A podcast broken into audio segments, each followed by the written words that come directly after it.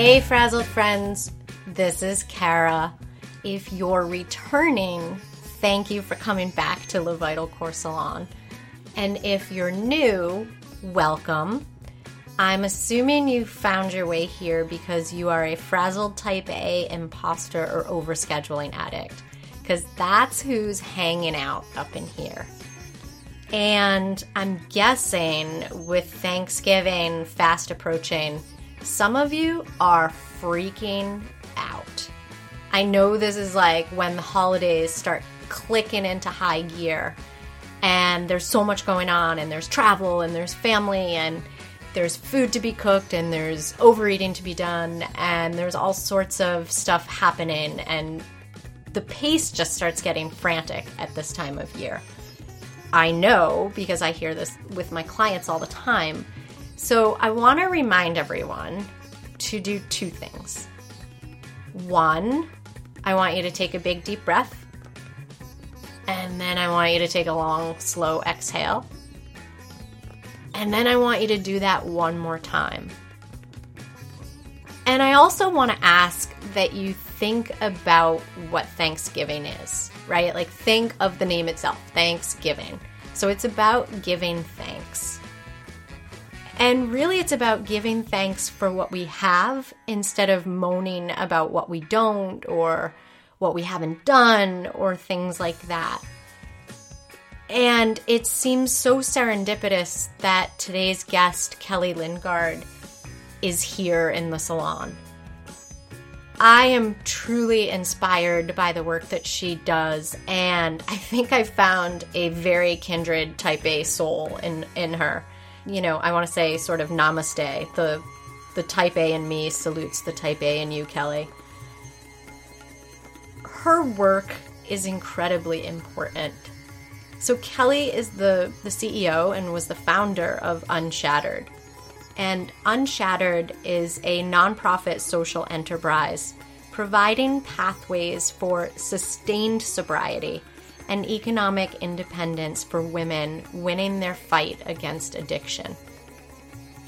And I know sometimes I use the terms recovering perfectionist, or I have a t-shirt that says recovering type A. And I talk about being addicted to overwhelm and overscheduling ourselves a lot. And I realize, you know, that is meant to be facetious. But Kelly's going to share how a talk by a woman named Emily and a boatload of faith inspired her to start Unshattered and the work that they do. And it is fascinating. As we were talking, there were so many details that just make this such a beautiful, beautiful organization. So we're going to talk about all that. And Kelly's going to share so much from her journey. And we'll geek out a little bit about personality tests and talking about how we can work from our strengths more and play to our style. And I also want to say, for those of you who think you don't have time to take care of yourself, I want you to really stick around to the end, because Kelly courageously opens up about some of the most intense self-care that I've heard about in a long time. And she shares it in the hope that we can all learn from it. So without any further ado, meet Kelly. Hey Kelly, thank you for dropping by Le Vital Corps Salon. How are you today? I'm great. How are you doing? I'm well, thank you. I'm really looking forward to our conversation. Me too. So maybe to get all of the listeners on the same page that I am, because I've basically been stalking you for a couple of weeks now, you are the CEO of Unshattered. Can you start by telling us what the organization is all about and what its mission is? Absolutely. We are a nonprofit social enterprise. The social enterprise piece is important to me. Not a lot of people know what that means, but it really is just using business to have a good impact on your community. So we're structured as a 501c3 organization, and we work with women who are winning their fight against addiction. Unshattered is made up of a team of women who make handbags out of all repurposed materials. We use military uniforms, sets from Broadway shows, the backdrop from Broadway shows. We use reclaimed manufacturing scrap from companies that are using thousands and thousands of yards. And when they have, you know, tens or hundreds of yards left over, it's trash to them, treasure to us. Things like leather coats and just about anything that we can find. And the mission is to help women who have gone through the hard fight of getting sober to get back on their feet, to maintain their sobriety, and to become a positive influence on their community. I first heard about an organization called the Walter Hoving Home, which is in Garrison, New York, in 2012 when a gal named Emily spoke at my church. And she talked of being 8 years old, and father had left the family. Mom was ill and in bed a lot, and so she was taking care of herself and her brother and her mom. And at 8 years old, she had a friend with a 15-year-old brother who thought that it would be funny to get an 8-year-old high. And fast forward 10 years, she's a homeless mainline heroin addict. And for the first time in my life, I thought, there is no other outcome to that story. And it completely changed my understanding and opinion of addiction and why it starts and how hard it is to get out of. And I was watching these women go through this amazing program at the Hoving Home, which is just a phenomenal residential recovery program. But when they were done with their 12 months, a lot of them don't have job skills, don't have an education, and in particular, if they did not have a safe community to return home to, it was really hard to maintain their sobriety. So I wanted to provide an alternative for them of going back home so that they could maintain it, get on their feet, and really just completely rebuild their lives. So it started very small, thinking I was just doing some job skills training and a fundraiser for the home. And we have grown into quite a large business with women on the payroll and a boutique that just keeps on growing. Kelly, what an amazing mission. What an amazing business you've built. I want to ask, had you previously had any experience with addiction? Or was this like you literally went to see someone speak at your church and then everything shifted for you? Yeah, it was the second one. You know, part of our message is that almost every family has been touched by addiction, but honestly, there has been none in mine. And, you know, I always joke with my girls, I'm pretty much as squeaky clean as they come. I have never held a cigarette. I have never had more than 2 drinks in a row. I have never laid eyes on pot. So, so you know, they tell me some crazy stories that are just wild to me. You know, when they talk about their backgrounds of living on the street and prostituting and doing, you know, they always say that they have done things to themselves and things to other people that they could never imagine that they would have done to get high. And I, you know, I look at them and I just see them as these beautiful, amazing, hardworking women. And I always say it's like you're describing a movie, because I just can't fathom that what you tell me about your past could be true of the person that I know in front of me now. So yeah, it's not a personal history. And I'll tell you, I started in a very judgmental place of thinking it was irresponsibility and maybe people should just quit sticking a needle in their arm and go get a job. And that is not at all what addiction represents. So when Emily spoke that night, it just completely changed, like I said, my understanding and perspective. So I have to ask, what did Emily say? Like, was it just her story as a whole, or was there something that actually just, you felt it ping? Yeah. I mean, it just was envisioning an 8-year-old girl being introduced to drugs, right? And you're in a broken home and, you know, your mom is not mothering you much because she's ill, and you're carrying the load of running a household really on your own shoulders at 8 years old. You know, the more and more of these women I get to know, it is people who are hurting, who have faced trauma and abuse and heartbreak in a way, in a lot of ways that I did not couldn't even comprehend existed in this world. But they have faced some really difficult things, and they were offered something that allowed them to escape from the pain and the emotion of the difficult things that they were facing. And before you knew it, they wound up hooked on the substance. And given the same trauma in, you know, if I had faced that in my life and had been offered the same solution, I'd have taken it too. And so it just really changed my perspective of getting off my high horse of not having been in their shoes to think, man, it would have been me too. That it's the circumstances that conspired that led to these outcomes for this woman. Yeah. And what I respect about them so much is, none of them tell their story with the slant of woe is me, or my life was so hard and I had no choice, whatever. It's, you know, it's these appalling stories of hurt and brokenness. And yet every single one of them said, and it was my choice. Like, I chose to deal with my situation through abusing a substance, and I take responsibility for that. And now I'm taking responsibility to get my life straightened out. And when I see people who are trying to get it together and working hard and taking responsibility to move forward in the right way, I'm all in for that. Wow. So, Kelly, can you talk about where your work with Unshattered intersects with where these women are in their recovery process? Yes.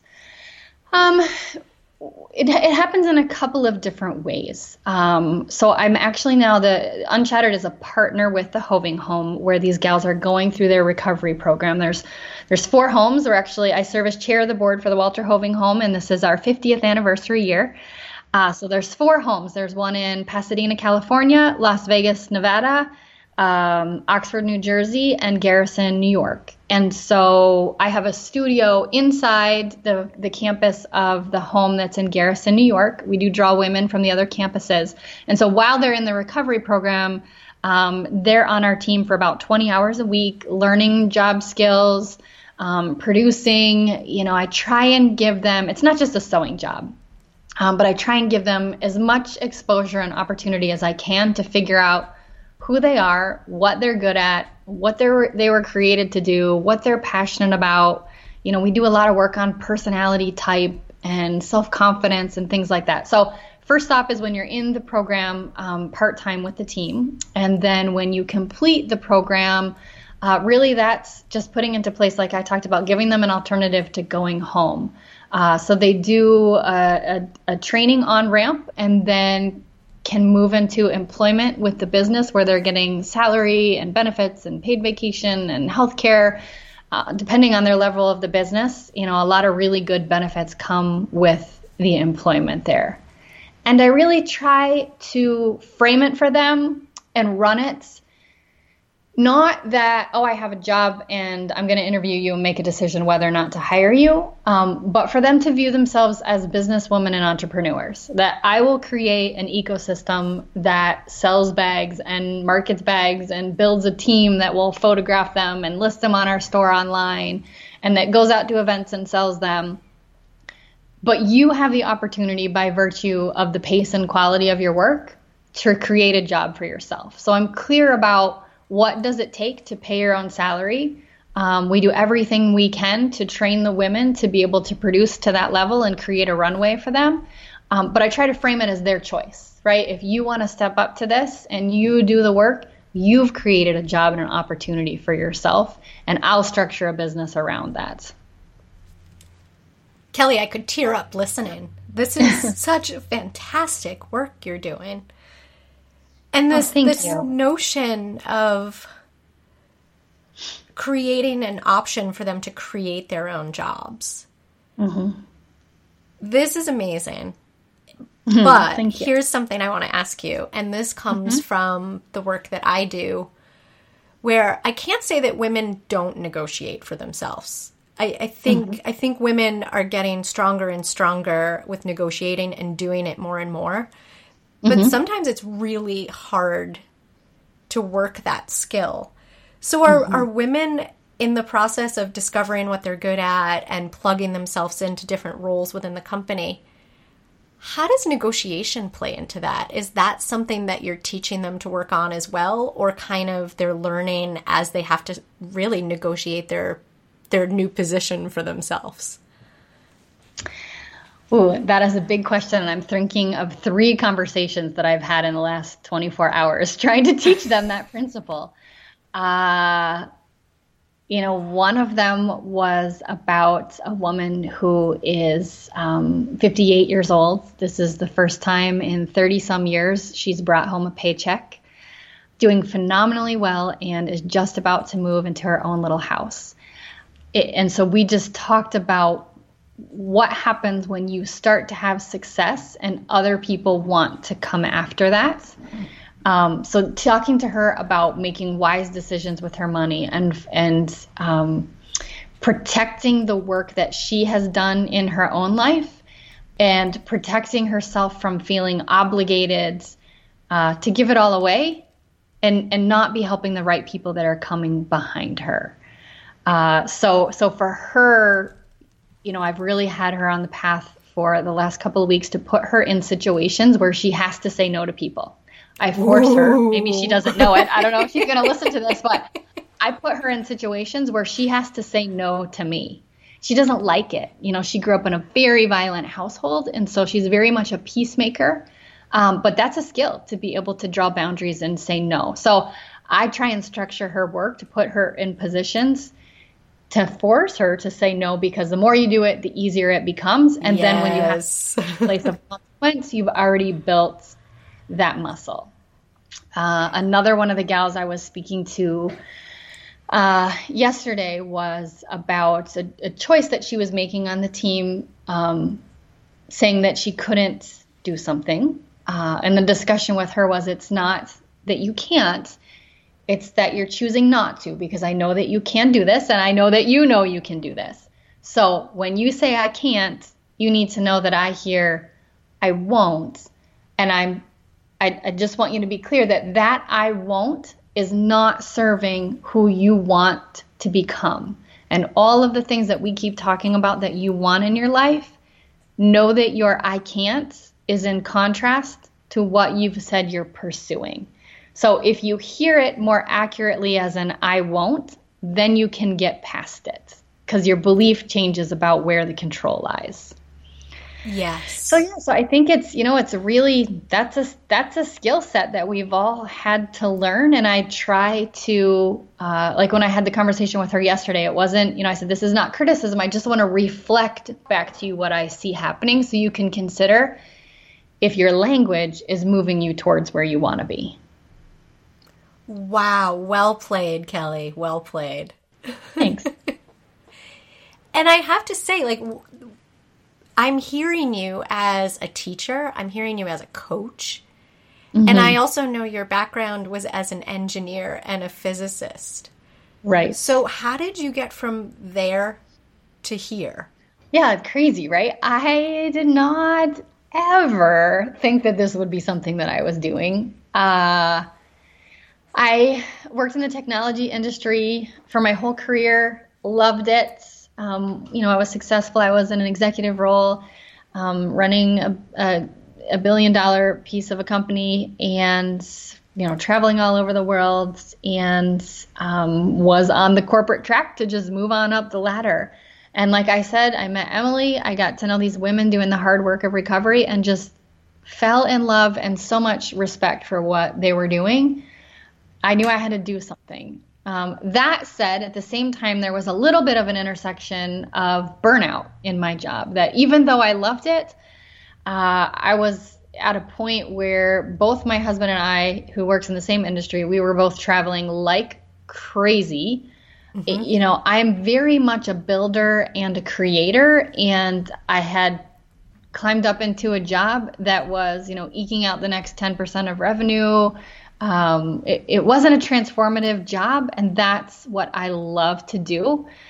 So I was stalling out in my passion a little bit at the same time. I always say that that was God's way of prying my sticky little fingers off of this career that I loved, is to go out on something that I was like, okay, I think I probably could let this go.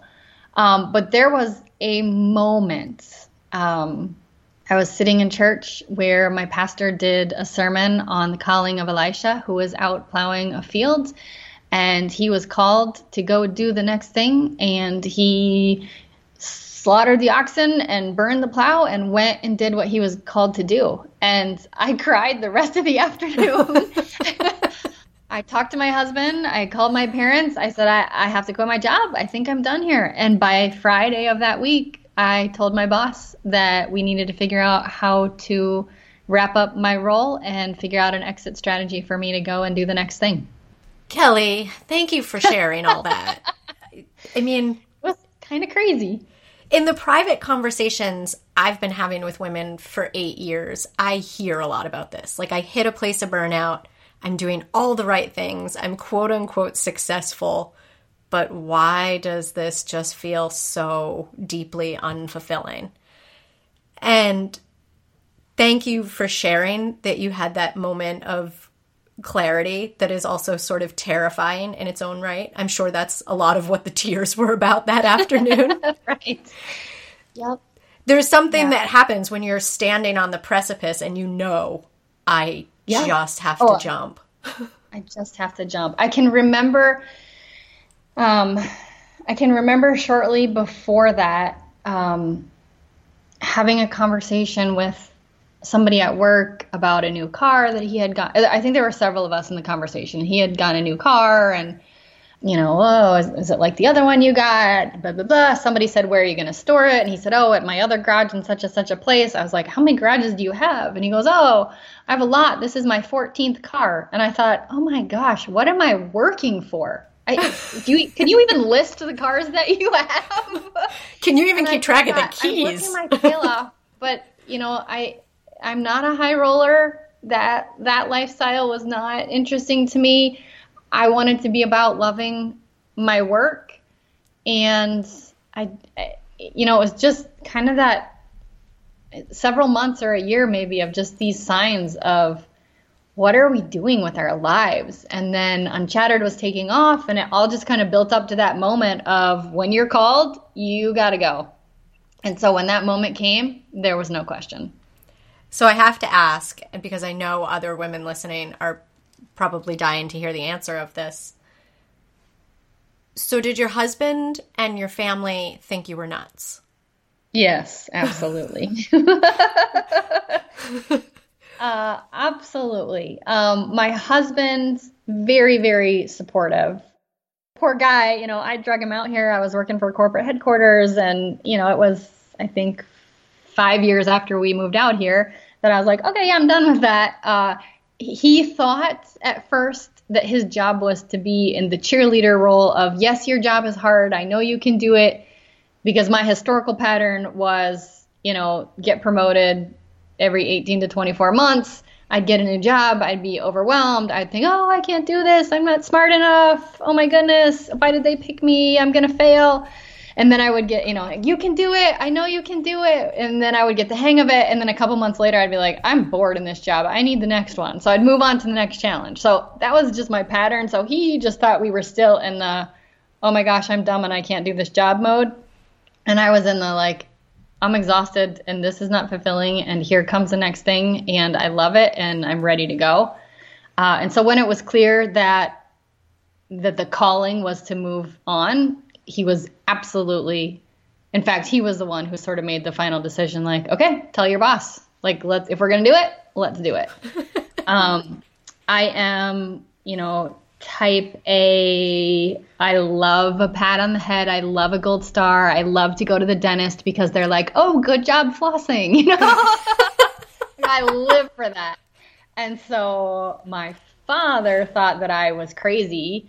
And so that, you know, that was an interesting point in my life to feel like, okay, I am being called and I have to be obedient to my calling, even when significant people in my life may advise against it. And after I left, he came around, but I really feel like I did it without my father's blessing, which, you know, kind of was a big move because it was a bigger calling for me at that point. And, you know, I respect his opinion and he did not understand why I would give up the opportunity that I had worked very hard for, but it was clear to me that it was time to go.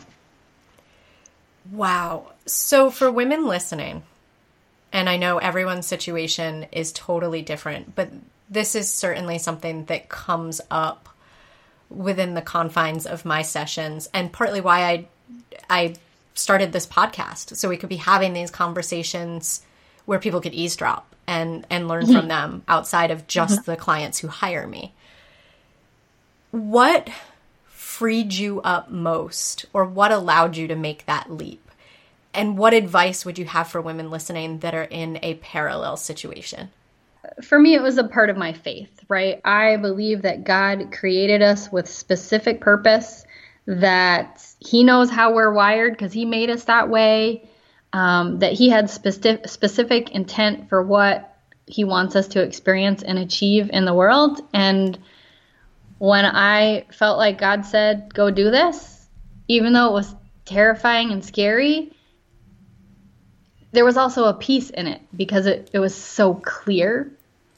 I read a quote yesterday that just talked about, we think so much that faith is about contentedness and peace and that everything is right in the world, we should have faith in that. But the reality is faith is scary and dangerous and risky and brave.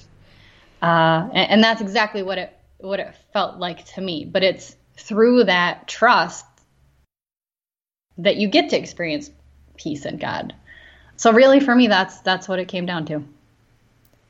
Very cool. Thank you for sharing that, because I think it's important for people to be able to learn from your story, because I think I hear it all the time, like just that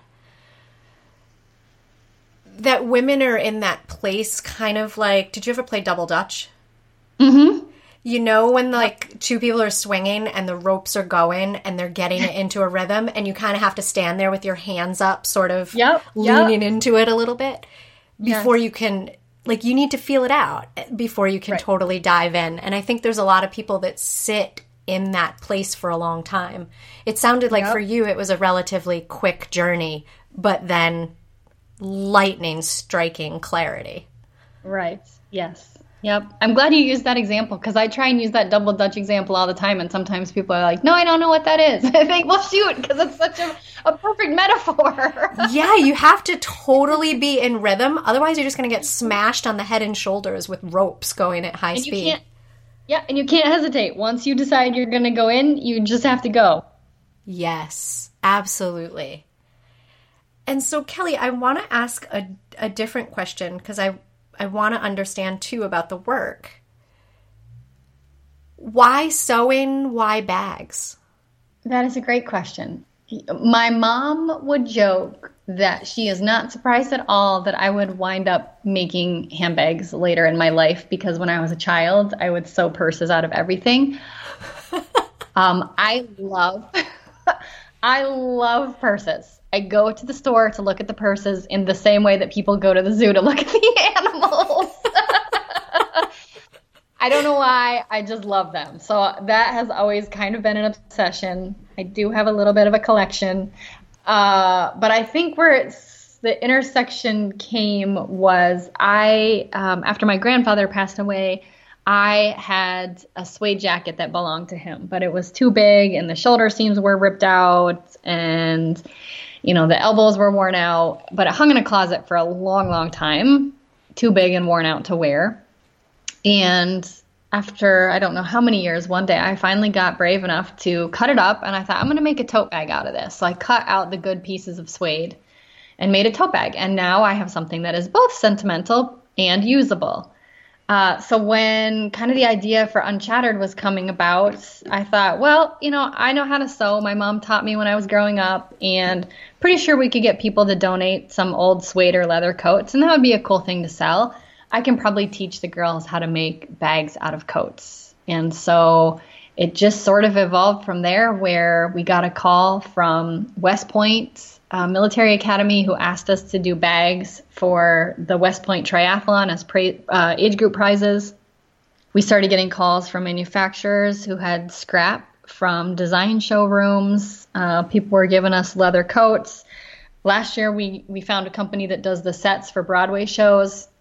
So they've been a connection for us to provide, backdrops from shows that have clothes. So I don't know, it's just evolved, but I love the metaphor of everything that we make our bags out of, but for Unshattered would be in the trash. And so it's something that is discarded and without purpose and nobody wants it. And we put it back together into something beautiful, purposeful, and meaningful. And that's exactly what God has done with these women's lives. Feeling or being literally thrown out, rejected, purposeless, you know, really on the edge of death and devastation, and rebuilt into somebody who is beautiful with purpose and meaning in their life.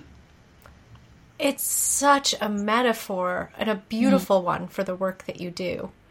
And something I saw on your website, and I wanted to learn more about it, is you talk about how you're infusing a Japanese art form called, I think it's Kintsugi? Yes. Mm-hmm. Can you talk about that and how that relates? Yeah, it's a form of art, Kintsugi, just like you said, where when a piece of pottery was broken way back in the day, they would use gold lacquer in the cracks to put it back together. So you would have this piece that had these gold veins running through it. And it was so beautiful, it actually became a form of art where you would feature those broken lines. And so that term has come to mean more beautiful for having been broken. So that's kind of the theme behind our entire business. And so on most of our bags, we incorporate a gold seam somewhere where we actually use a metallic gold thread as our little nod to that Japanese art form. Unreal. How cool is that? Yeah. And there's also a message in each bag, isn't there? There is. I saw that and I was like, what is this? There's so many interesting details. Yeah, there's a couple. We call them the secrets of the bags. The first one is the gold seam that we talked about. The other one is as the girls are creating the bag inside the liner, you can't get to it once the bag is finished, but inside the liner as they're making it, the girls all write a special message or blessing or a verse or their number of days of sobriety. One girl liked to trace her handprint in there. But I don't see them all. So whatever is meaningful and special to them, they write on the inside of the bag before it's sewn up. So we always say there's a little blessing in that bag for whoever the individual buyer is. And then we also name the bags.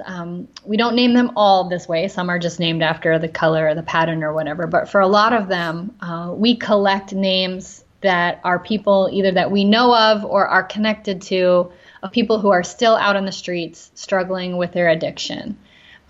We write those names on a board in the office. We pray for those names once a week. And then as the girls are making a bag, they start with a kit and they'll pick one of those names, name the bag that they're making in honor of that person and pray for her or him while they're making it. And then we always let our customers know that, you know, if your bag is named Diane, that Diane is somebody that we know of who's still out on the streets struggling in her addiction that we hope and pray will find healing as well. I have to ask, does anyone ever want to leave your company? Do they ever want to go home at night? I think they probably do. Because how are the work days structured, Kelly? Because it sounds like you're doing a lot of educational programming as well as the actual work. So how does that all work together? Right.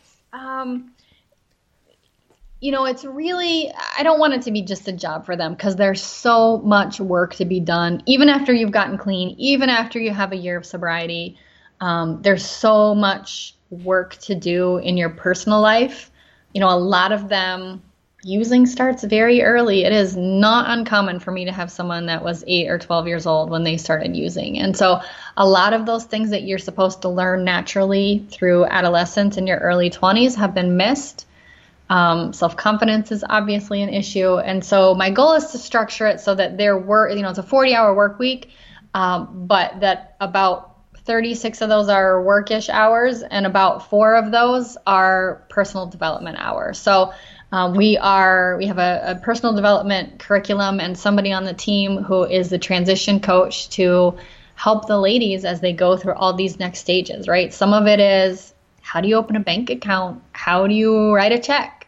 How do you start saving up towards a car? How do you pay a security deposit on an apartment?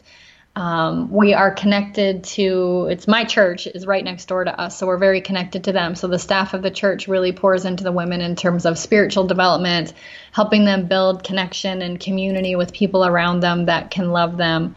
So all of those kind of, you know, health skills and grocery shopping on a budget and eating healthy and just trying to think about all those pieces that move you from survival mode to really living as an independent, healthy, positive contributor to your community. Unbelievable. And as an entrepreneur listening, I know that all of these relationships and curricula and all of this didn't come together effortlessly. Mm-hmm.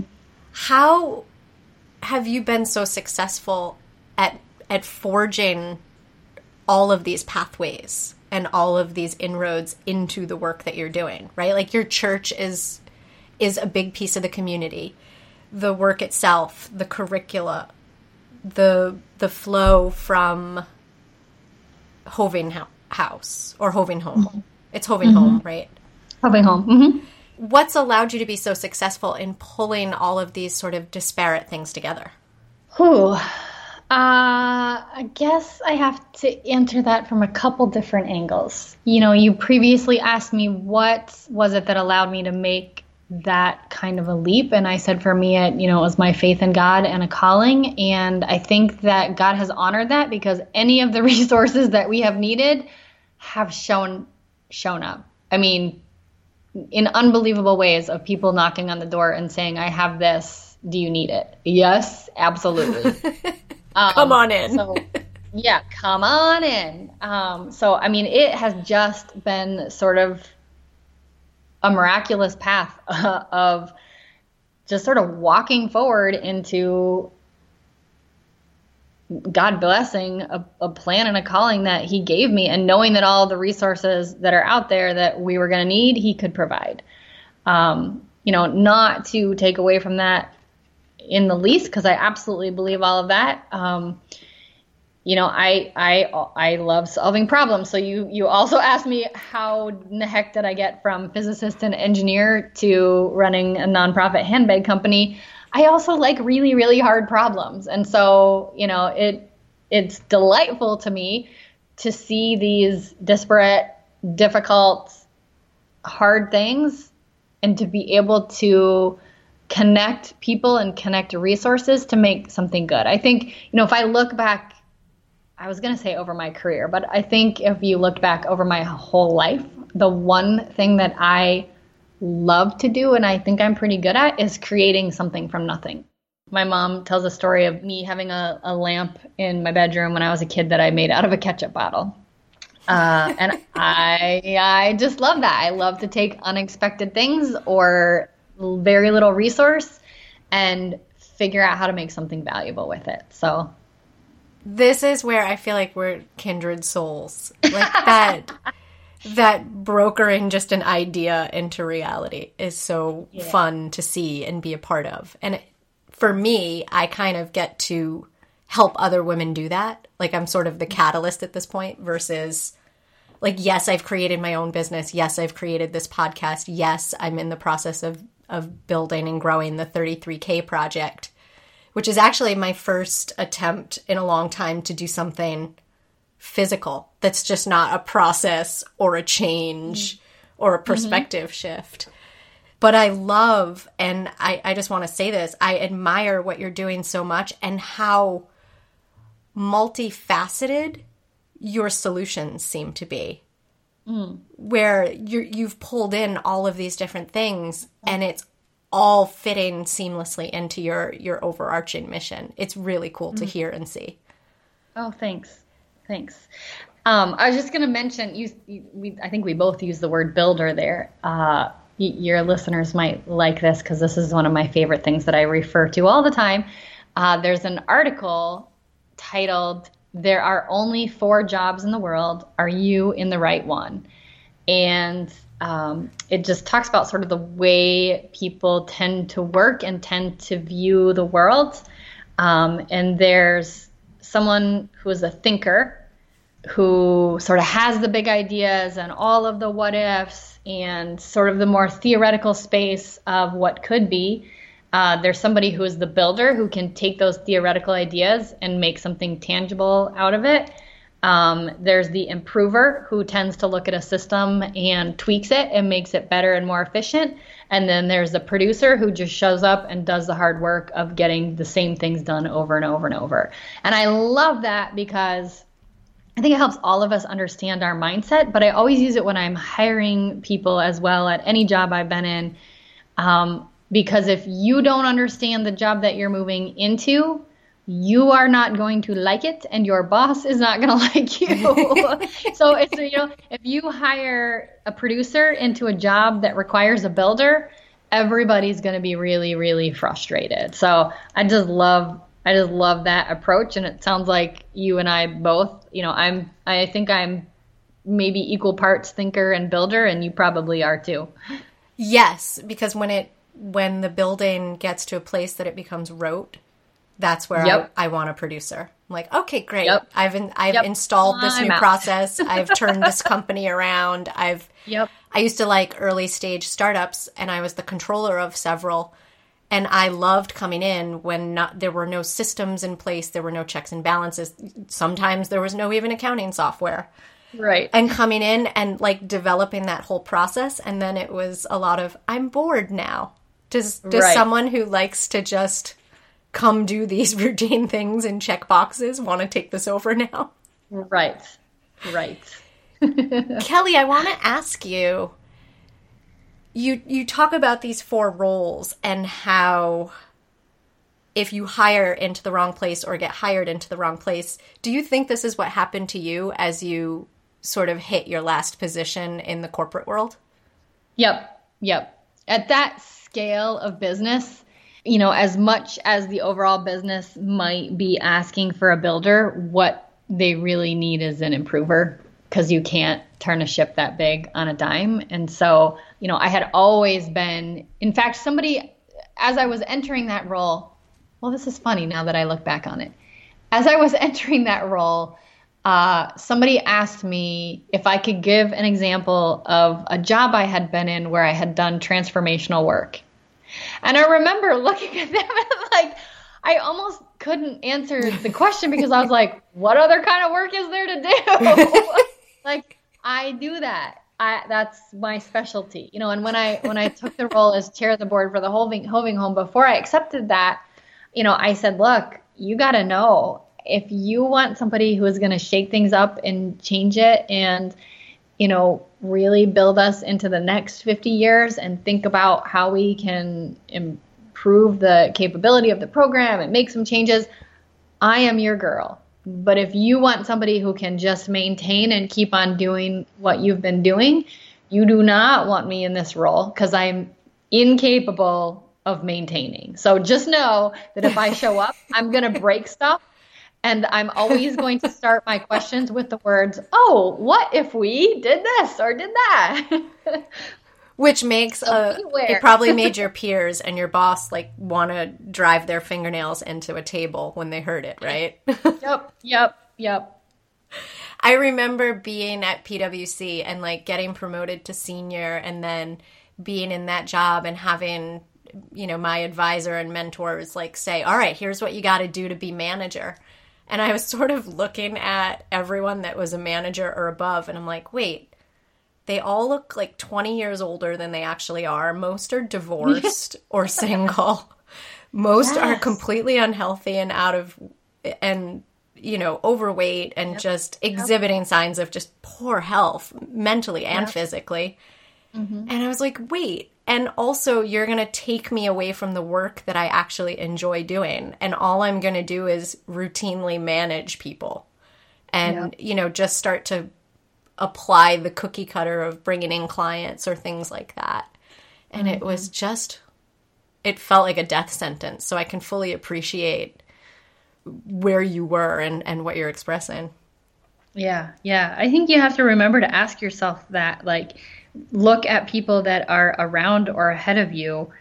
Is that the life that you want? Because, at least for me, I sort of get distracted with the achievement or the title or the prestige or the whatever. And then before you know it, you're like, wait a minute. I did not know this is where I was going. And I guess so I have a question for you, because this is also something that comes up. And it's funny. It's one of the questions I have on my intake form for new clients. And I'm amazed at how much people actually sort of dodge that answer or try to give me some really like canned answer or legitimately just don't know how to answer it. But it's, how do you define success for yourself? I know that I need a challenge. I'm very cranky unless I'm solving a hard problem. And my husband will always tell me, you need to go find a harder problem to solve because you're taking it out on me and I am not the problem to solve. So go find one. So I know that I need that. I need to be in a space that is building and creative. And I also know that I need to have that thinking space. You know, I get very, very dissatisfied when my job becomes all task oriented, that I love to be in that what if, how could we do this better? You know, how can we create the next thing? When I'm in roles like that, that is success to me, because it doesn't have to be financial. And it kind of, you know, checks all the boxes of the intellectual stimulation that I like. How did you learn that about yourself? Because I think it's easy to get caught up, and I know working in finance in New York, it's easy to get caught up with the spot bonus or the annual bonus or the performance bonus or the salary, and just think like, oh, I'll work towards that next cookie. And everyone around you is often like, you know, head down, barreling forward towards those things. I know for me personally, like I looked up sometimes and was like, wait, are we all supposed to be running right now? Like, is that where I'm supposed to be running to? Yep. How did I know? Well, obviously I got off track a little bit because the affirmation and the achievement is so attractive to me that it's hard not to just follow wherever the bigger pat on the head is, you know, wherever the bigger A plus is. But I also was, okay, first let me say this. My husband would joke that if I am a junkie about anything, I am a junkie about personality tests. I have never met a personality test of any type or style that I did not love. So I'm a little bit obsessed with sort of the understanding of self and the understanding of others through what is the right lens to look at things.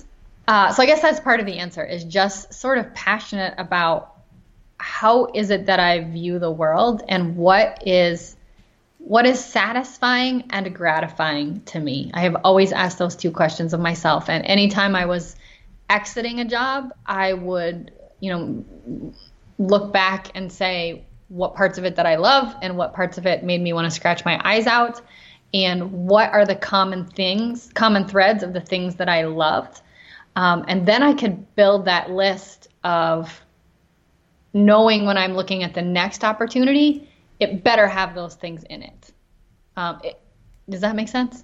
Yeah. And I think that's super helpful for people listening.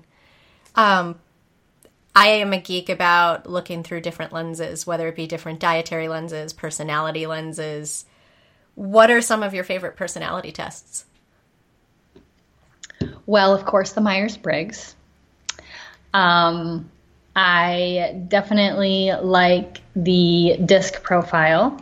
I have gotten to know the Enneagram a little bit, so I'm just starting to figure that one out. I do definitely like that. I like the, I can't remember who wrote the book, but the StrengthsFinder. Yes, I was just going to say, you do know about StrengthsFinder 2.0. Yeah, yeah. Mm-hmm.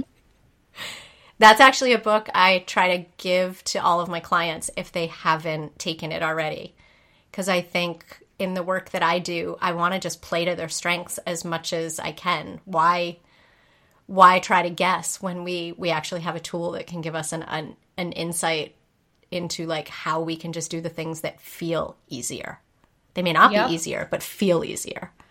Yep. If you were to look at my LinkedIn profile, my StrengthsFinder results are actually part of my description of myself. It's so funny you say that. My top 5 strengths as assessed by the Gallup StrengthsFinder are blah, blah, blah. Because I find it that useful. And if you got to know, if you're looking to put me into a role, you got to know how I'm going to come into that. And it's got to be a match both ways. Absolutely. So wait, so Kelly, what are your strengths? You probably have them memorized right now. Mm-hmm. Analytical, which means I'm not logical, shocking. Like I'm a rigorous, like systems thinker, deliberative. I'm thoughtful and intentional. You know, people sometimes will look at me and be like, you don't do anything randomly. I don't know what you're doing, but I know you had a purpose for that. Mm-hmm. I'm strategic. I'm a what if thinker. You know, I'm pretty good. Sometimes I say inside of my head, it's like those boards at the train station where if one train is late by 2 minutes, everything else, like they all click, click, click, click, click, and everything adjusts. Like that's kind of how I see the world is I can anticipate the problem. And then I sort of see how that flows through the whole system. Relator, being a connector to other people and building partnerships with common goals, and significance. I don't really like this one about myself, but craves achievement. And I guess the good part is you actually, you know, you crave the opportunity to enable success in other people as well. Wow. I have to say, they sound, just even based on our conversation today or seeing you speak previously, I was like, yeah, that's what would probably be what I would guess. Do you know yours? Yes. So are mine are, and considering I'm a health and lifestyle strategist that helps people solve problems, the first one is restorative. So this is adept at dealing with problems and figuring out what's wrong and usually resolving it. Mm-hmm. And let's see, strategic. Mm-hmm. And so this is about looking for options. That's a word that has always been in my vocabulary for as long as I can remember. Like, what are our options here? Mm-hmm. And sort of like stepping back, also recognizing constraints. Let's see, one is connectedness. Mm-hmm. So having very strong faith in that all things are connected, not just all people are connected, but and this probably sounds very woo-woo for someone that used to be an accountant for several years, you know, more than a decade actually.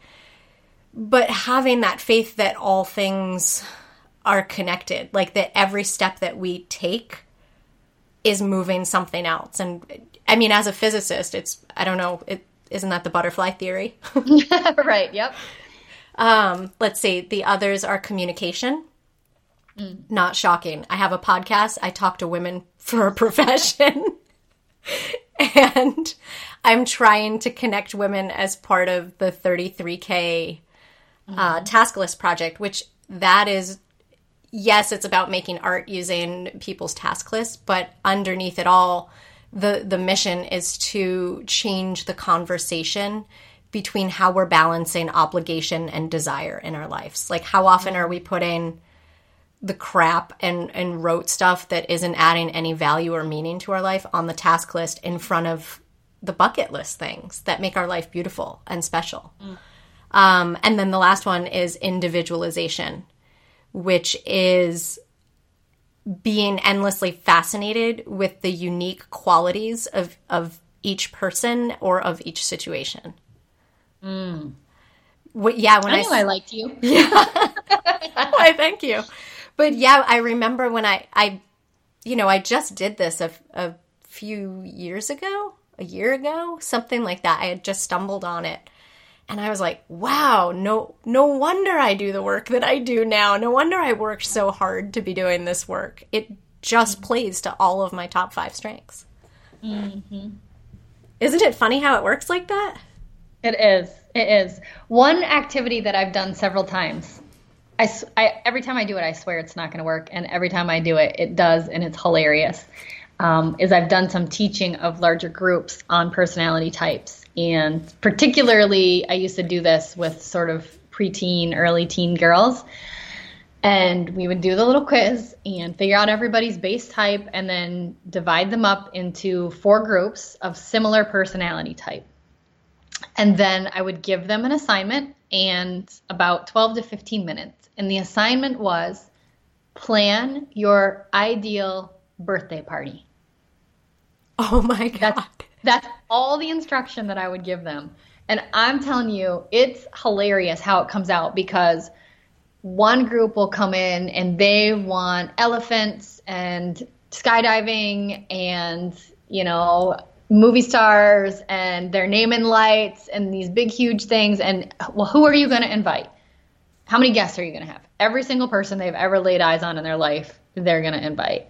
And then you have one group who, like, never actually got to the party planning because they physically started listing the addresses of the people to whom they were going to send invitations and the date that the invitation needed to go out and which baker they were going to use for the cake and, like, all of the little details.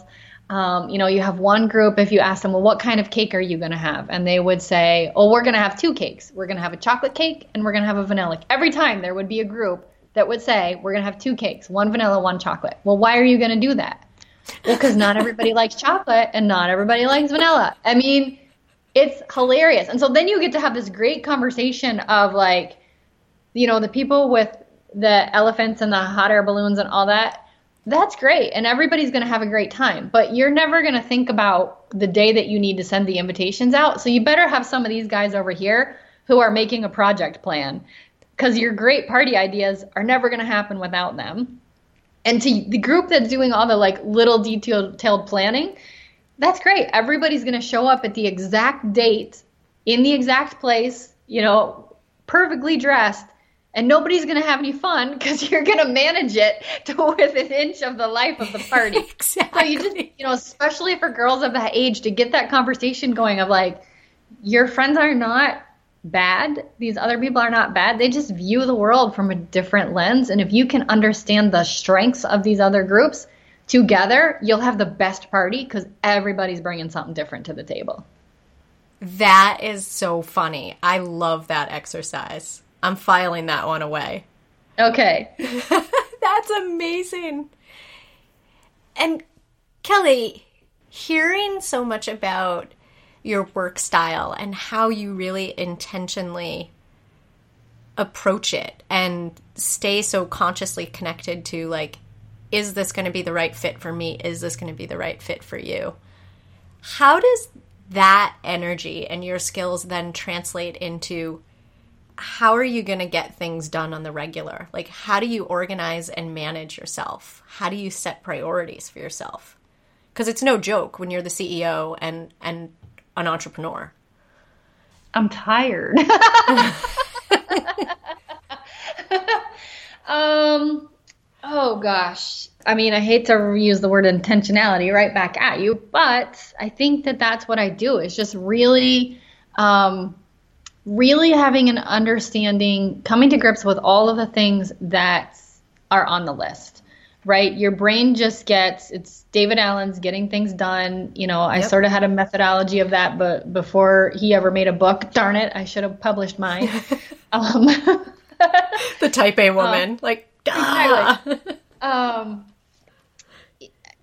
You know, I have to have everything that needs to get done on a list somewhere. And then I have to have a pretty good understanding of which ones I can allow to break because I'm never going to get to the bottom of the list. And so pretty much everything is sort of managed in those categories of this crap has to get done today, no matter what. I should probably do that this week. And I really should get this done. But let's be honest, I'm just writing it down because I feel guilty if I don't do it. So I'm going to let it sit here long enough that I can wait till I don't feel guilty when I delete it. I so know that game where I'm like, or at least it's parking it somewhere. So I don't think, oh, I really want to get to do that thing, but it's not a high priority thing. Oh, right. I want to get to do that thing. And I just keep doing it on repeat. But when I write it down and park it somewhere, it's like my digital list is remembering that for me. Right. Right. Yep. I'm a huge Evernote user. I love Evernote. I do love a handwritten to-do list, so I sort of keep this master thing in Evernote, and then every, for the week I'll sit down and write out what I'd like to get done each day, and then kind of every morning it's what are the critical items for today that have to get done. I think one of the most helpful things I've ever heard from anybody is to think of your email as a river, and that sometimes the water has just gone on by. You can never get to the end of the river, and sometimes you just miss it. And if it was really important, somebody else will put it back in the river for you, because you can't catch up. Absolutely. And I have to laugh because when I reach out to people that have kind of sat on an email that I've sent them for, 4 or 5 weeks or something, a lot of times I'll just say, hey, I wanted to float this back to the top of your inbox. Your metaphor works really well for my action. Yep. Thank you. You're welcome. Glad I could help. Kelly, it sounds like you have a daily process, like you're looking at the list and carving out. And I do this too. Like, I think I'm really maniacal about my digital list, but there are a lot of days I sit down and I'm like, these are the 3 things I'm going to do. And I put them on a Post-it, and I was like, I can't even let myself look or be distracted by email or the rest of that list right now until I do these 3 things. Yep. So it sounds like you have that daily process. Do you have like a weekly or a monthly process? Like, do you have any other habits that really help you keep the ship righted? I'm kind of embarrassed to tell you all of them. What are the ones you think this crowd would most benefit from hearing? All right. So let's just flip through the little planner here. Okay. So I have a blank page for the month of October that has usually about 5 to 7 kind of bigger things that need to happen sometime during this month. And then I have sort of the task list of what are all of the weekly to-dos? Like, so as things come up, I just put them on the weekly list for whichever week they need to be done by. Okay. And then usually on Sunday night, I sit down and I pick apart that weekly list and divide it up into a reasonable amount of things, which is never actually reasonable when it happens, but in my mind it was a reasonable amount of things to get done on a daily basis. So I try and spread them out across the day in terms of when is it going to be efficient to batch things together, or when do I have meetings and I know I'll be distracted during that day. And still somehow a lot of times I get to the end of the week and I just move the weekly list to the next week. So, the problem is not so much the planning as it is the gatekeeping, I think. Yes. And I have to laugh because I use a digital list, so there are some days where it gets to the end of the day and I'm like, well, I know I'm not reasonably going to get to this tomorrow or, the next day. So, the most reasonable day is going to be for me to do it like next Thursday. And then sometimes because I can't see it, it's like I'll get to next Thursday and it's like I wake up and there's 19 things to do today on my list. And I was like, wow, I didn't do that so hot. Yeah, that was ambitious. I'm good. I'm not that good. Yeah. I just got, this is the best piece of new technology that I have found in a long time. This is so dumb. I just got the new Samsung Note phone, which is an obnoxiously large device, but I actually love it. And one of the reasons that I bought it is because it has a feature, actually has a stylus with it. But one of the features is that you can write on the blank screen without turning your phone on. And the reason I got it is because I wake up in the middle of the night and things shoot out of my subconscious that I need to remember for the next day. And then I'm fumbling for a pen and paper and I turn on the light and then I'm wide awake. But this phone lets you just write it on the black screen and it shows up in a very faded ink. And I can literally write it on my phone without ever turning anything on. And then I'm not like, oh, I'm just going to check those notifications in my mail while I'm awake. I just write the thing down, go back to sleep. It's amazing. That is one of the coolest things I've ever heard. I can see why you're geeking out about this. And then the total nerd in me is thinking about, like, wow, how she's not impacting the pineal gland and, like, the effects on the endocrine system by not turning on the light in the middle of the night. So right, and I didn't get the blue light from the phone, and then I'm not distracted by Facebook. And I get an A+ for self-care because I didn't, like, damage good my stuff. Sleep. I feel like I could ask you, like, a million questions. But I also wanted to get a sense, I've heard about how you're organizing yourself and organizing tasks. When you think about self-care, which is something that is sometimes really a big challenge to the audience listening, what would you say your most impactful habit is in terms of self-care? I need a lot of alone time. I'm really an introvert. I have a hard time reconciling that with one of my strengths as a connector, because I love that. But I also know that for me to really be focused and thinking, I have a thing where if I anticipate being interrupted, I can't really concentrate, I guess. So I know that I have to have some alone time to really sort of let my brain do the work it needs to do.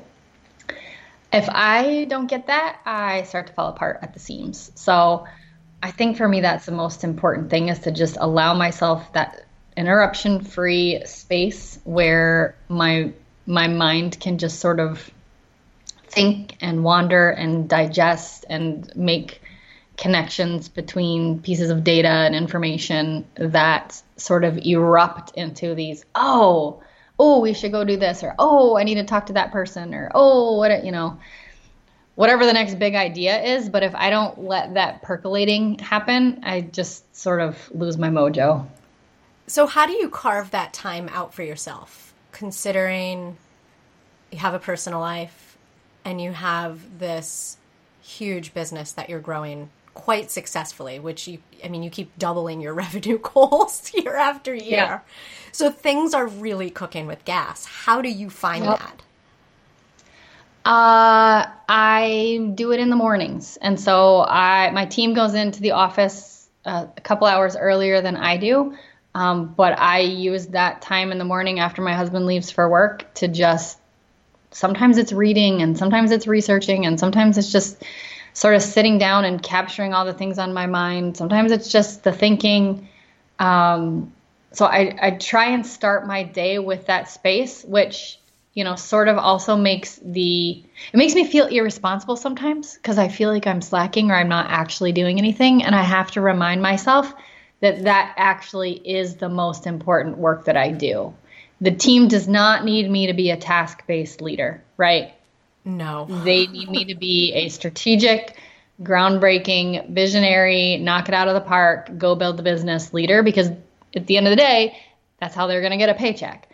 But there's that little voice in my head that says, you're just sitting here reading an article. You're just sitting here making a list. What are you accomplishing right now? And so I just have to remind myself how much of an accomplishment and how much value that brings, because it's actually the part that I'm best at. And that's what got us here.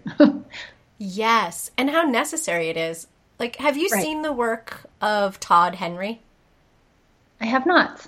Oh, you would probably dig this book, especially if you're feeling any guilt about taking this time. Mm-hmm. He's written a few books, but the one in particular that I'm thinking of is The Accidental Creative. And it is hands down one of my favorites, because he's really practical. Okay, I'm on it. But it's about, like, he talks a lot about study time. Right? That everyone needs study time, and then that time away to make these connections. Because if, I forget what his exact background was, but I know he uses some examples, like from the world of advertising and stuff, which is an industry where they, have people work 20 hours a day in an office and then pretty much like hold a gun to their head and say, give me something creative. And after, for a while, you can sort of refill and replenish and have those ideas at the ready. After a while, if you are not doing the things to replenish, which it sounds like you're doing, those connections don't happen, or they're not going to be as radiant and as creative as I think I'm picking up that that you've created in your business. And I think that's what our earlier question around how do you make all these connections and bring all these pieces in that seem so separate. This is how you're accomplishing that. Right. Yeah. I love that. Yeah. You'd probably really dig that book. Okay. On my list. Cool. On my book list. with the other 95 books, right? Yes. And Kelly, I also want to hear, do you have any impactful habits in the PM? Like whether that's at the end of your workday or later in the evening or before bed that help set you up or help you with self-care?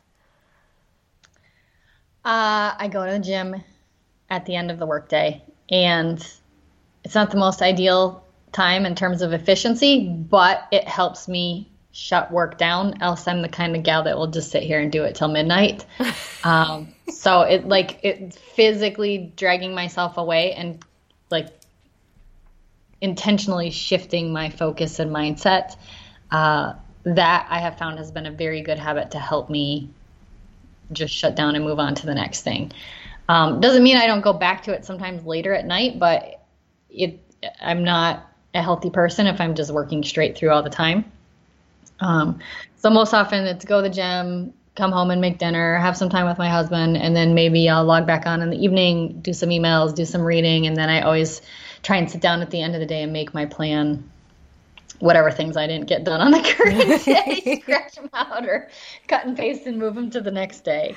So a little bit of planning like that. I try and always have probably 2 or 3 nonfiction books always in rotation. And I have a very long podcast list and a very long Feedly account where I'm a voracious reader. So if I'm eating breakfast and there's a cereal box on the table, I'm going to read the cereal box because I can't stand for there to be information in front of me and not get a hold of it. I love, I love it. I think we were split from the same egg. I have read the Dr. Bronner's bottle of soap the shower, and it's different directions and fonts, and I probably it's very detailed. Yeah, I think if someone, held me hostage and it was do or die, recite the Dr. Bronner's bottle, I might be able to do that under duress. Yeah, that's impressive because there's a lot of information on there. And some of it, I think if people read it closely, there's a lot of philosophies on there that are sort of contradictory. Yes. That I always think, I wonder if people know that the product they buy says this. Probably not. And I honestly just try to okay, who knows? Maybe they just had to fill up space to get this design to work. But I completely relate to your, I can't pass by something. I'm miserable to go to museums with if you're a person who likes to just sort of cruise through really quick. That is not me. Yep. Yep. Those are great habits. And I think one follow-up question, if you don't mind, because I know from client conversations, the physically pulling yourself away from work, what helps you actually cut it off? Well, I'm laughing now that I said that I went to the gym because then recently one of the gals that works for Unshattered goes to the same gym. And recently I was like, why were you doing this exercise? I was thinking about blah, blah, blah. And she goes, do you ever shut it down? Not really. I guess the only way for me to really get my mind to stop thinking and solving problems and what ifing and whatever is reading a fiction book. I definitely can get lost in that. And that I think sort of hijacks the mental processes enough to redirect and let that analytical part of the brain just go to sleep for a little bit.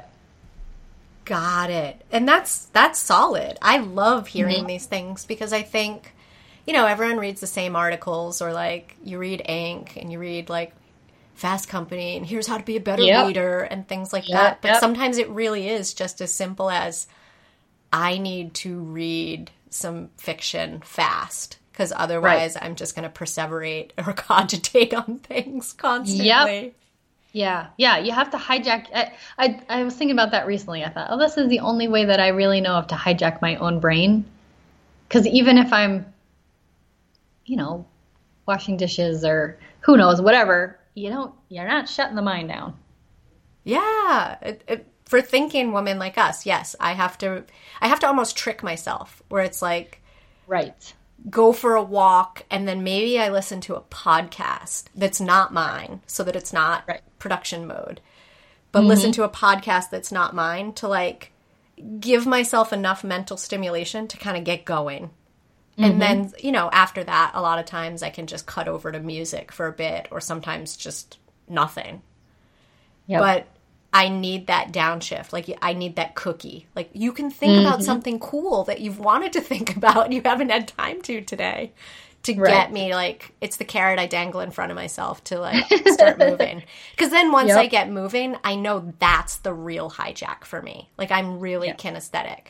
So ideas come and I'll grab them, but, like, moving always is where I'm connecting a lot of dots, like, in the same way I think that you do in the morning. Mm-hmm. Yep. So yeah, I totally get the idea of hijacking things. And I think, yeah, you're presenting some really great ideas for people listening. Well, read a book. There you go. Yeah, read a book, read a work of fiction. Very cool. Kelly, I wanted to ask you a few questions these next few questions are kind of related, because we've gotten a chance to know you and hear the context from which these answers are going to come, which I always think is important when we ask these. But as you can tell, as we talked about my strengths, like connecting women, but also seeing them as individuals in individual situations is something that is so deeply embedded in the work that I do. And that's where these questions are coming from. So I want to start by asking, how would you define being a modern woman?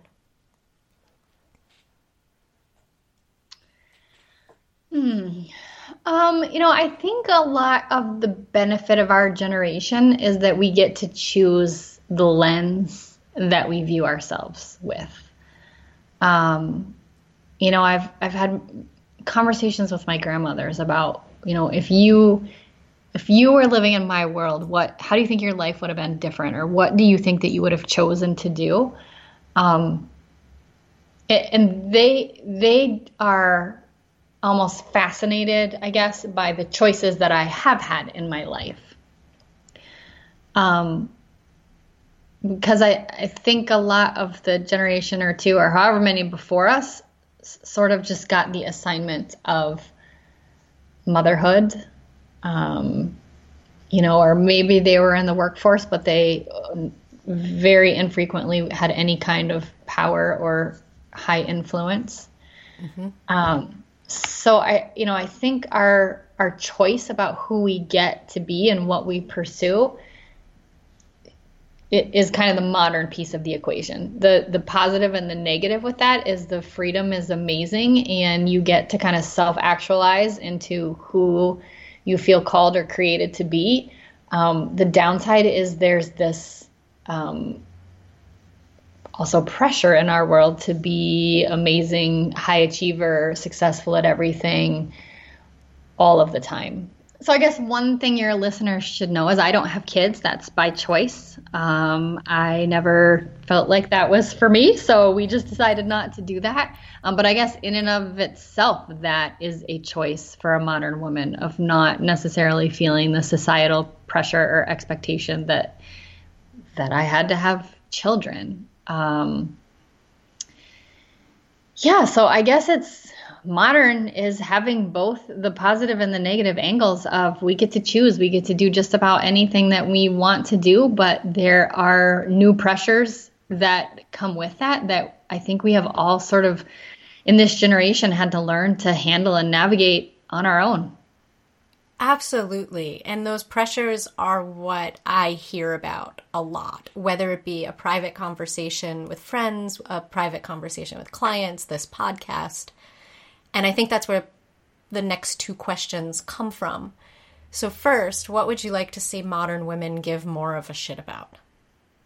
First, I guess I'll answer that one close to home in the context of Unshattered is Geez, you guys, you know, for those of us that were given head starts and had parents who said, you can, we support you, we believe in you, you're smart.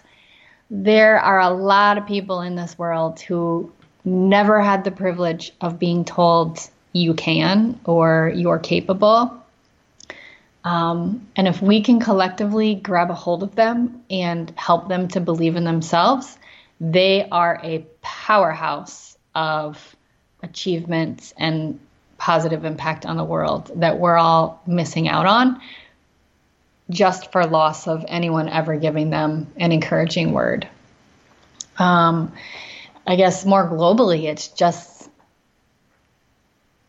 you know, women just having this bad reputation of not being able to help one another out and not encouraging one another. But I love being part of this Hudson Valley Women in Business group that you and I met through that. You know, it's just a phenomenal organization of women who are in it together. It's not a zero-sum game, right?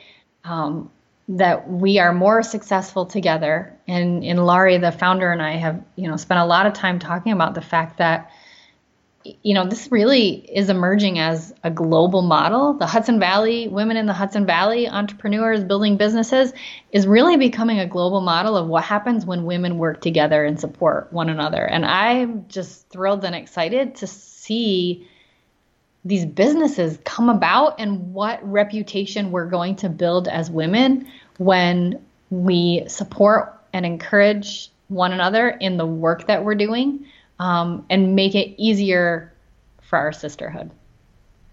Yes. And being new to the Hudson Valley, I can't believe how supportive the Hudson Valley Women in Business group has been in terms of making me feel welcome. And I spoke to the group recently just about making introductions easier and how we communicate and draw people into a conversation instead of verbally vomiting on them when we first meet them.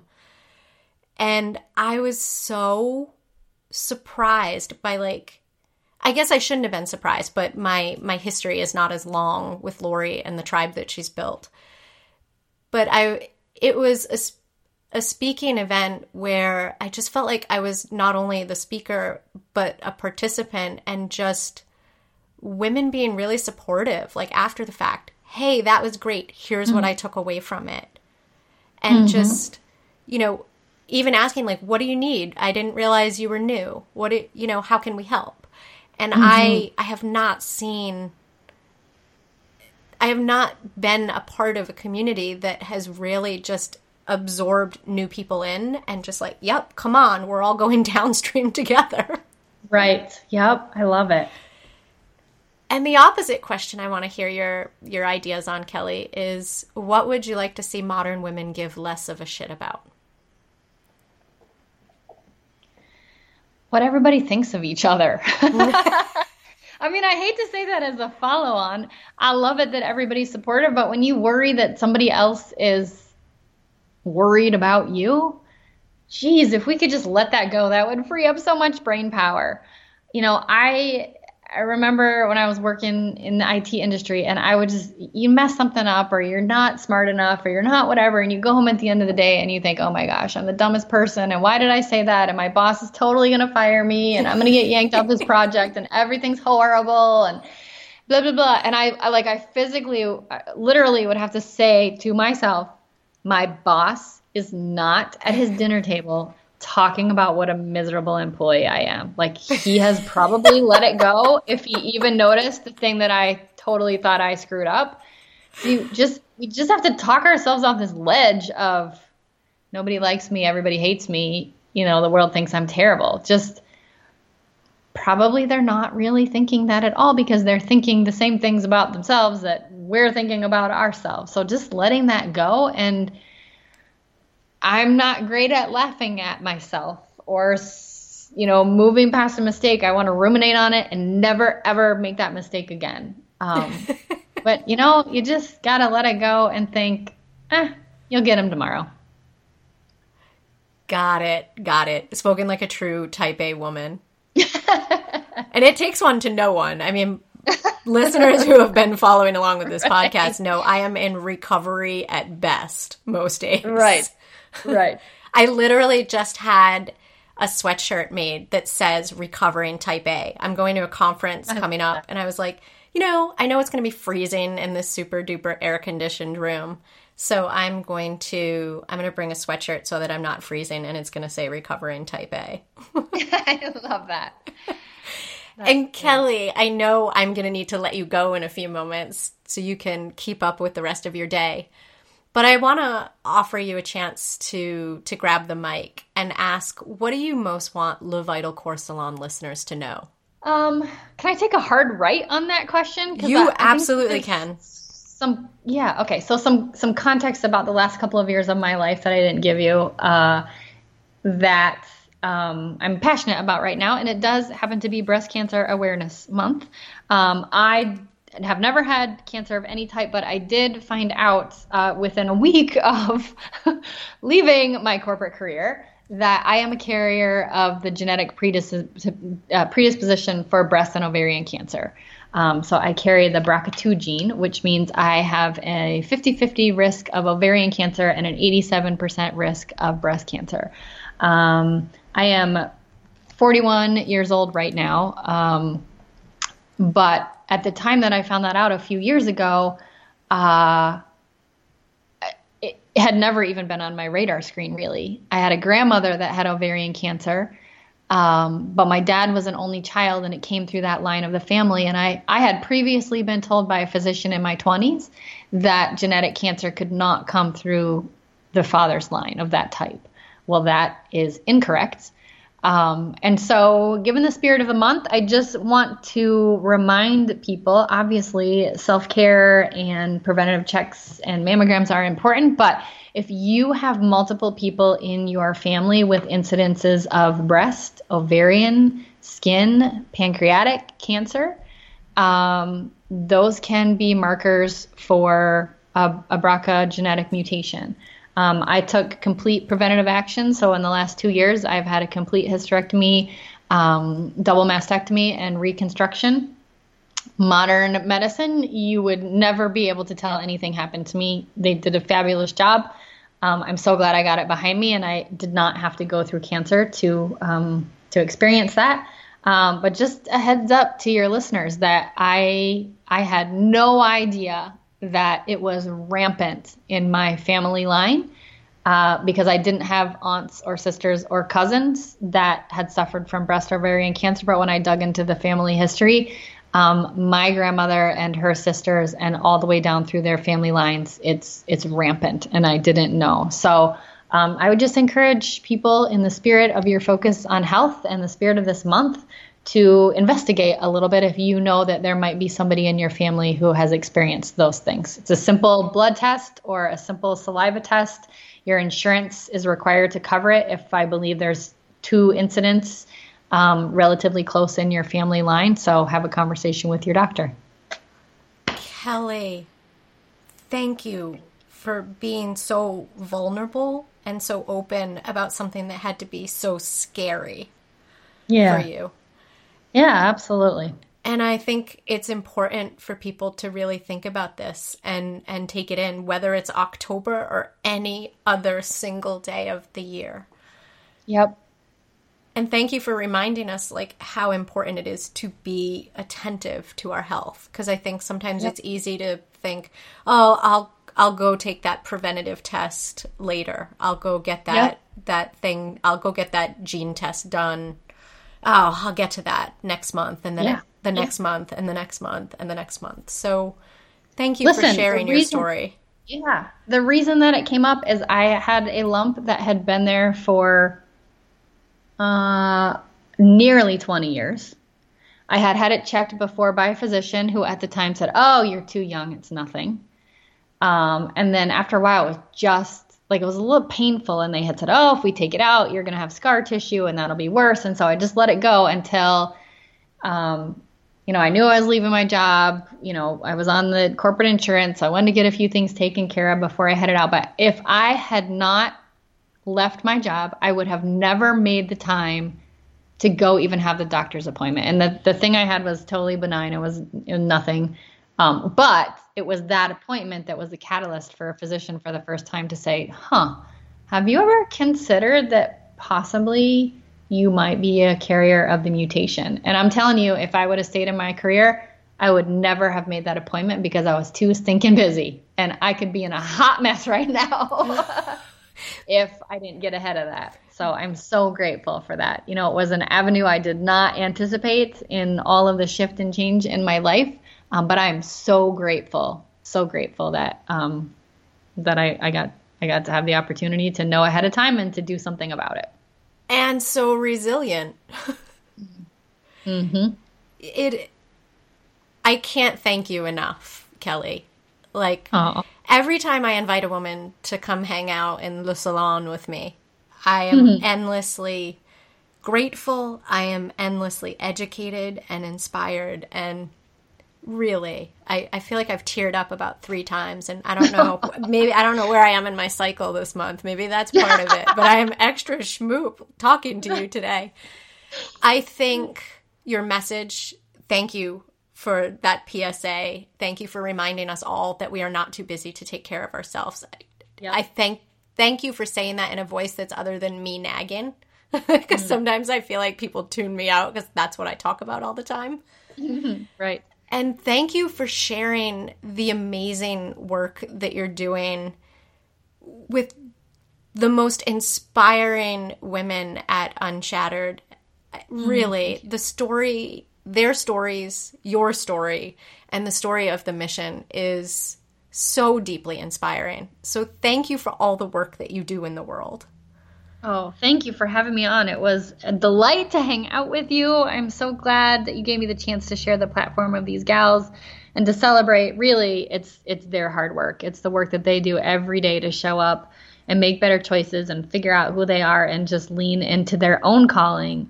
It's the most beautiful thing I've ever been a part of. So I'm so grateful for the chance to share that with your listeners. Thank you again.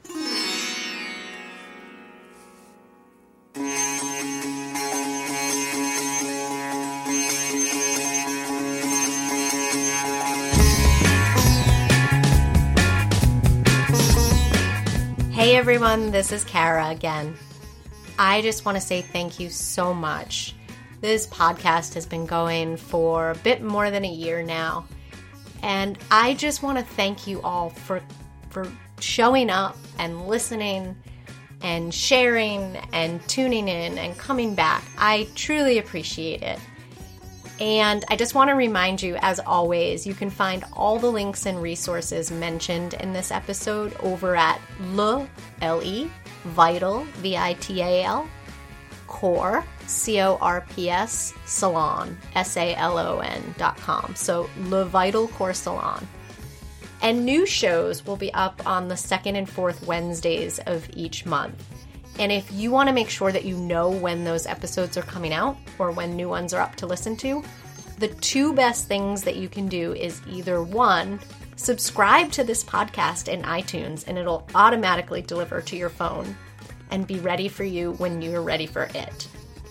Or the other thing that you can do is sign up for the newsletter. And so twice a month, I will be sharing the podcast, health and lifestyle tips, news and updates of events that you can partake in.